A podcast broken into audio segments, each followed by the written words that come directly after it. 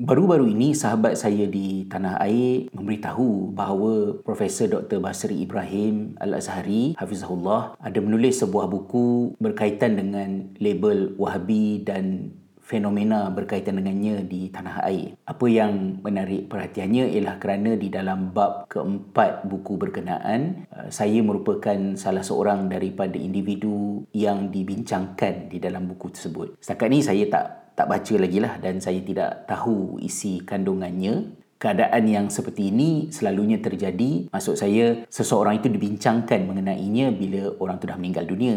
Sama ada dia terlalu jahat ke ataupun dia terlalu baik ke. There must be something significant about the person untuk ianya dibincangkan. Tapi dua-dua tu tak apply kepada saya lah.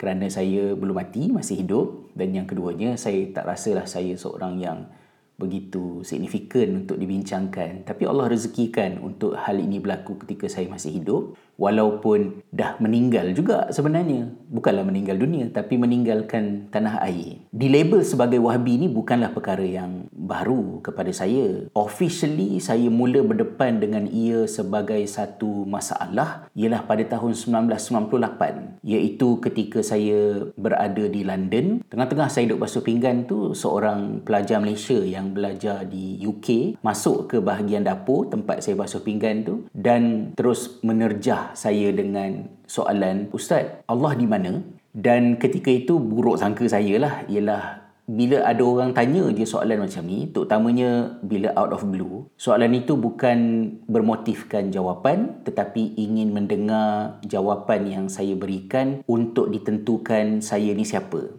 Maksud dia method apa manhaj apalah itu adalah kali pertama saya rasa macam kenapa pula budak-budak ni nak kena nak investigate investigate orang kan. Apa-apa pun hujah ke pendapat ke dengar je lah. Setuju-setuju tak setuju terpulang dan ketika itulah saya recall balik pengalaman-pengalaman yang berlaku sebelum daripada itu tentang saya ni wahabi ke tak wahabi. Kali pertama saya mendengar istilah wahabi ni saya rasa masa saya di sekolah menengah. Apabila saya membaca sebuah buku di perpustakaan sekolah kami, buku tersebut menyenaraikan wahabi sebagai satu daripada fahaman yang bercanggah dengan ahli sunnah jamaah. Eh, kita kecil je, tak ingat pun tajuk apa. Sekadar pengetahuan. Apabila saya melanjutkan pelajaran ke Jordan, pendedahan mengenai mengenai wahabi tak wahabi ni mula berkembang dan bertambah. Ada beberapa kejadian menarik. Antara kejadian menarik yang berlaku ialah ketika saya mengerjakan umrah kali pertama sebagai pelajar baru, aktiviti pelajar baru pergi buat umrah. Jadi ketika di Mekah itu, senior kami, uh, Ustaz Asri, Dr. Mazhar, saya ada sekali masa tu, seorang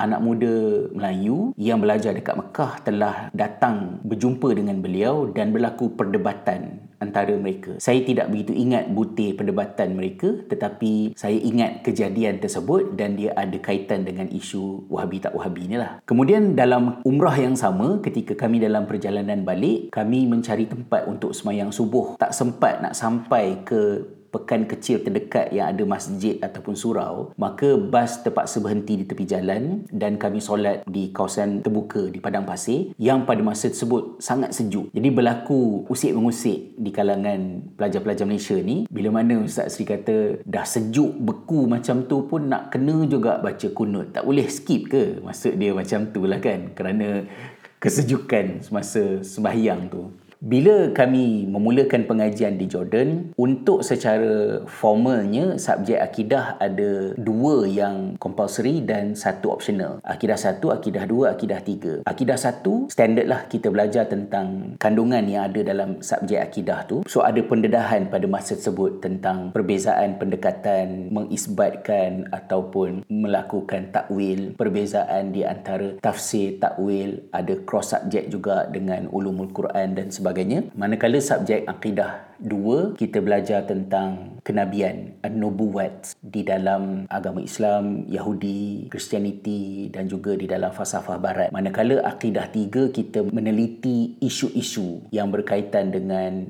perbahasan akidah ni. Jadi akidah satu dan akidah dua, saya belajar dengan Dr. Mustafa Abu Zaid. Manakala subjek akidah tiga, saya belajar dengan uh, Dr. Amin Al-Butush. Jadi itu secara formal dekat universiti. Manakala di luar dari daripada pengajian di universiti, saya belajar kitab uh, Kubra Al-Yaqiniyat Al-Kauniyah secara casual dengan sahabat kami yang juga tok guru kami iaitu Ustaz Ahmad Abdullah Al-Alkaf yang ketika itu sedang buat masters dekat Jordan. Dapatlah tengok sikit perbezaan pendekatan yang digunakan oleh Syekh Al-Buti dalam kitab berkenaan dan serba sedikit pendedahan yang kita nampak di dalam subjek akidah yang kita belajar dekat universiti. Pada masa yang sama juga di Jordan ada peluang untuk belajar dengan tok-tok lain. Kerana zaman kami itu nama-nama besar ni masih ada. Bukan sahaja uh, Syekh Syuaib Arnaud masih ada. Malah Syekh uh, Nasruddin Al-Albani pun masih ada lagi di Zarqa pada masa tersebut. Tidak ketinggalan juga di Syekh uh, Nohamin Keller. Begitu juga dengan Syekh Hassan Saqaf. Jordan tidak diktat pelajar ni nak jadi macam mana. Pensyarah kami ada yang salafi, ada yang traditionalist, ada yang modernis, uh, macam-macam. Tetapi asasnya ialah pelajar-pelajar diberikan pendedahan berasaskan kepada ilmu. Apa-apa sahaja pendirian yang hendak dilakukan hendaklah berasaskan kepada ilmu berkenaan. Di universiti, that is the only business kita iaitu ilmu. Kontroversi besar agak melanda bila mana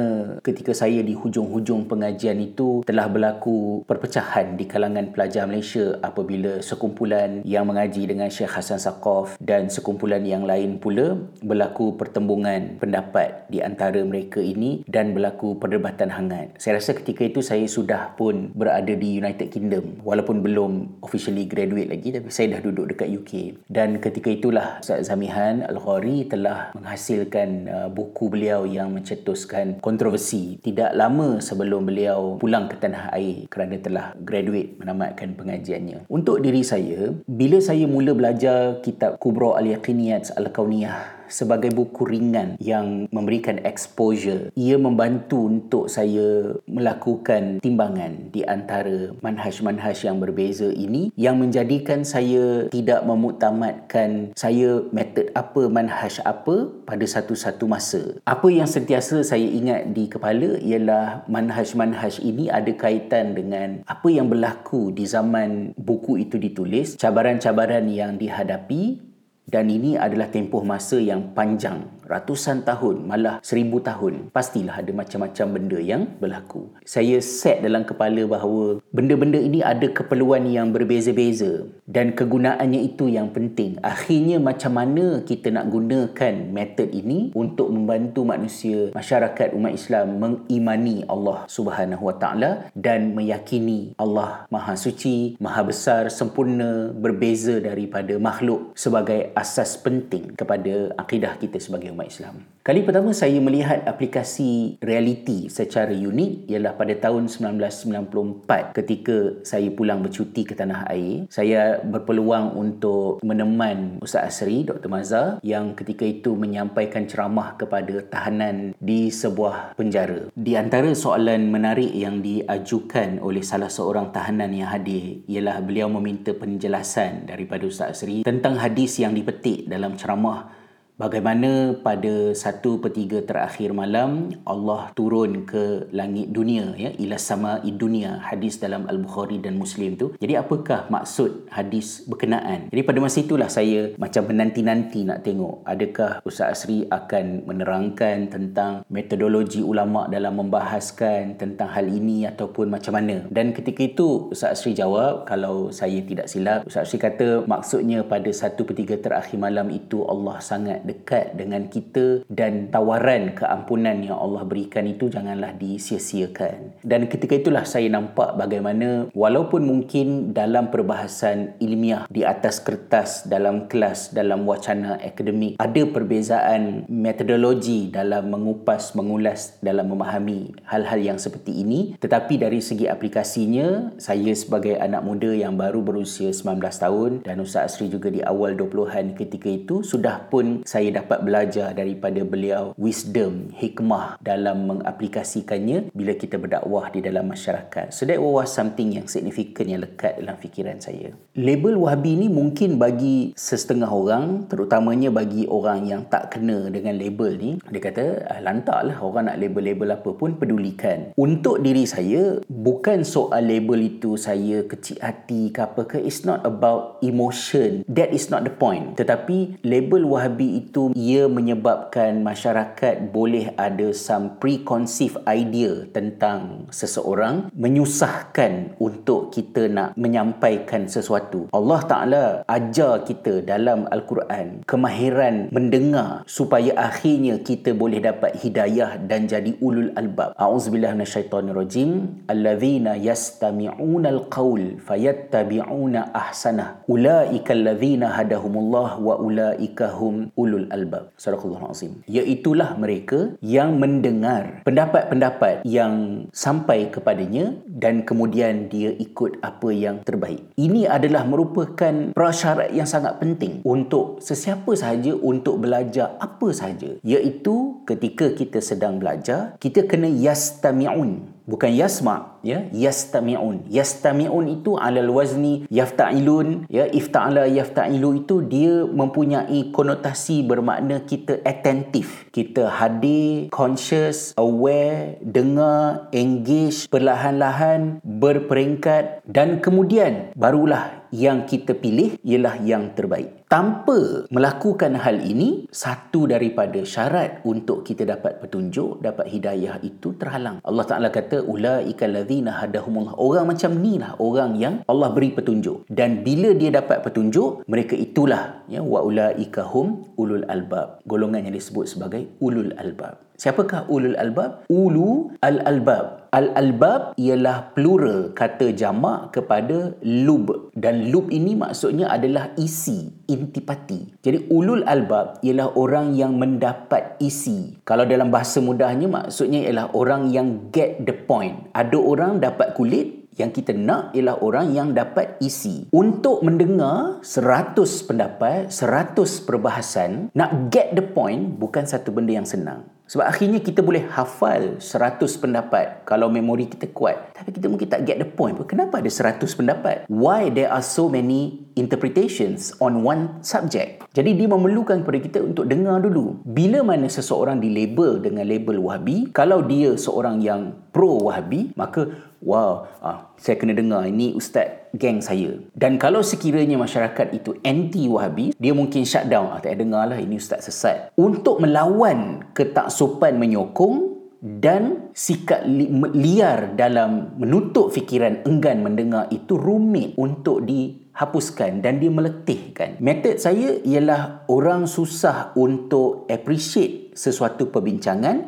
jika kita belum aktif aktifkan konteks dan past knowledge dia. Sebelum saya belajar tentang learning sciences, tentang metacognitive strategi ke apa ke, saya dah buat benda tu. Kerana saya rasa itu adalah benda yang wajar, perlu untuk dilakukan. Itulah di antara sebabnya mengapa saya berpandangan istilah wahabi ini menyusahkan, merugikan dan lebih membimbangkan apabila istilah wahabi itu disinonimkan dengan keganasan kerana era Usamah bin Laden dahulu tentang Taliban dan sebagainya. Kemudian Wahabi itu dikaitkan dengan mentashbihkan Allah dengan makhluk, menjisimkan Allah ber, menjadikan Allah itu bertempat yang basically tuduhan-tuduhan yang implikasinya ialah membatalkan akidah. Maka silently istilah wahabi itu juga mempunyai elemen mengkafirkan seseorang bila mana seseorang itu dilabel dengannya. Bagi saya ia tidak kelakar dan saya tidak pernah kata tak apalah kalau orang kata kalau saya amalkan sunnah maka saya adalah wahabi. Ah, maka wahabilah saya. Saya tetap berpandangan bahawa istilah itu beracun. Dan untuk menjustifikasikan hal ini kita meneroka. Maksudnya bukan hanya dengan membaca karya Syekh Muhammad bin Abdul Wahab sendiri dan saya tak ada mendapat kepuasan daripadanya kerana pendekatan Syekh Muhammad bin Abdul Wahab itu tidaklah impactful kepada saya seperti saya membaca karya uh, Ibn Taymiyah ke tokoh yang lain. Begitu juga dengan karya uh, Syekh Al-Buti macam saya sebutkan tadi Kubra Al-Yaqiniyah Al-Kauniyah tu. Tapi cukuplah dalam pemahaman saya oh maknanya akidahnya tidaklah orang kata sampai oh terkeluar daripada Islam ke apa. Jauh sekali tak terfikir pun. Tapi pendekatan dakwahnya yang keras ke yang tidak sesuai dengan orang Melayu ke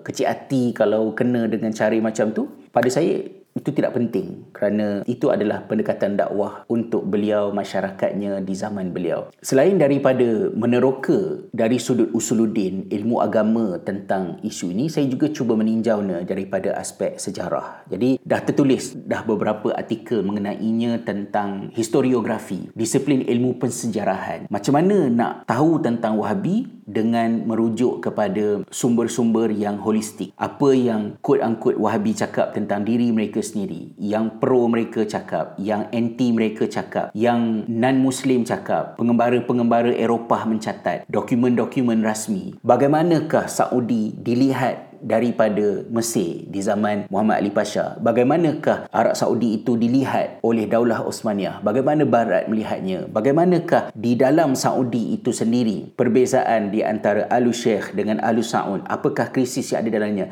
Dah went through semua-semua benda tu akidah betul tidak semestinya menghasilkan pendirian politik yang betul. Politik salah pula tidak semestinya akidah salah pendekatan dakwah yang salah, pendekatan dakwah yang keras tidak semestinya bermaksud akidah itu salah, akidah yang betul tidak semestinya menatijahkan pendekatan dakwah yang berjaya dan menarik perhatian. They are all separate topics, separate discussions yang kita perlu berikan keadilan kepada setiap satunya. Fenomena melabel wahabi tak wahabi lepas tu berlaku campur tangan jabatan agama menggunakan maklumat dan kuasa uh, untuk menyekat, menyokong, menghalang ataupun apa-apa sahajalah. Saya tidak dapat memprosesnya di peringkat saya lah sebagai individu. Bersama dengan banyak isu lain lagi saya rasa ada banyak benda nak kena belajar dalam Islam untuk keperluan kita terutamanya bila kita fikirkan tentang pendidikan anak-anak. Saya juga ada rezeki untuk duduk dalam beberapa siri yang menemukan saya dengan masyarakat Melayu Muslim urban yang ada krisis keagamaan yang tak ada dalam Salafi ke Khalaf ke Asy'ariyah Maturidiyah ke ataupun Ibn Taymiyah punya metod ke apa ke semua tak ada. Tetapi mereka ada cabaran mereka sendiri yang memerlukan saya untuk menggunakan pemahaman saya point get the point yang saya ada kalau ada untuk memformulakan sendiri. Macam mana cara nak terangkan akidah Islam kepada orang yang macam ni? Saya rasa macam this is such a waste of time dan macam tak takut dengan Allah SWT mengajilah tinggi macam mana pun tahu bahawa label wahabi itu beracun merosakkan ya uh, akidah seseorang jika apa yang terkandung di dalamnya itu kita apply kepada seseorang dan lebih menyedihkan apabila label melabel tuduh menuduh kata mengata ini bukan sahaja berlaku di kalangan budak-budak muda yang baru nak up kata kata istilah-istilah sekarang ni tetapi juga dipelopori oleh rakan-rakan, sahabat sendiri yang sepengajian, yang berukhuwah, yang ada pelbagai kenangan yang sepatutnya ukhuwah itu membolehkan kita untuk empathy. Unfortunately, benda ni berluasa masyarakat semakin liar dan kerana itu saya accumulated daripada pelbagai isu. Tawa hati itulah yang menjadi latar belakang di mana saya merasakan bahawa this is not where I want to live and to raise my children dan saya ingin berada di sebuah tempat yang saya bebas untuk mengamalkan Islam seperti yang saya pelajari dan faham tanpa perlu mendapat pengesahan, bantahan, kritikan orang di sekeliling. Bagi sahabat-sahabat yang sudi mendengar sampai ke hujung video ini, tahniah. Congratulations, very long. Berhati-hatilah, berjaga-jagalah kerana setiap perkataan penglihatan, penulisan, apa-apa sahaja yang kita suarakan, ingatlah semuanya itu akan dipertanggungjawabkan di hadapan Allah Subhanahu wa taala. Keadaan semakin mencabar, masalah semakin banyak, label melabel wahabi, tak wahabi dan sebagainya oleh mana-mana saja pihak kerana kedua-dua belah pihak itu ada krisis akhlak. Semayang ikut sunnah Nabi tapi akhlak tak macam akhlak Nabi. Belajar tasawuf ilmu yang supposedly mendidik hati tetapi keluar daripada lisan kata-kata najis dan keji. Macam tak get the point. Why? Semoga Allah SWT ampunkan kita, bimbing kita, insafkan kita bahawa kita ada tanggungjawab yang lebih banyak daripada masa yang kita ada dan janganlah sekali-kali dengan Islam kita ini kita jadi macam bangsa-bangsa kaum-kaum terdahulu yang sombong dengan kebenaran yang dirasakan berpihak pada dirinya kerana semakin Islam Muslim seseorang itu seseorang itu seharusnya menjadi semakin merendah diri takut kepada Allah berhati-hati apabila berbicara kepada orang di sekelilingnya. Wallahu alam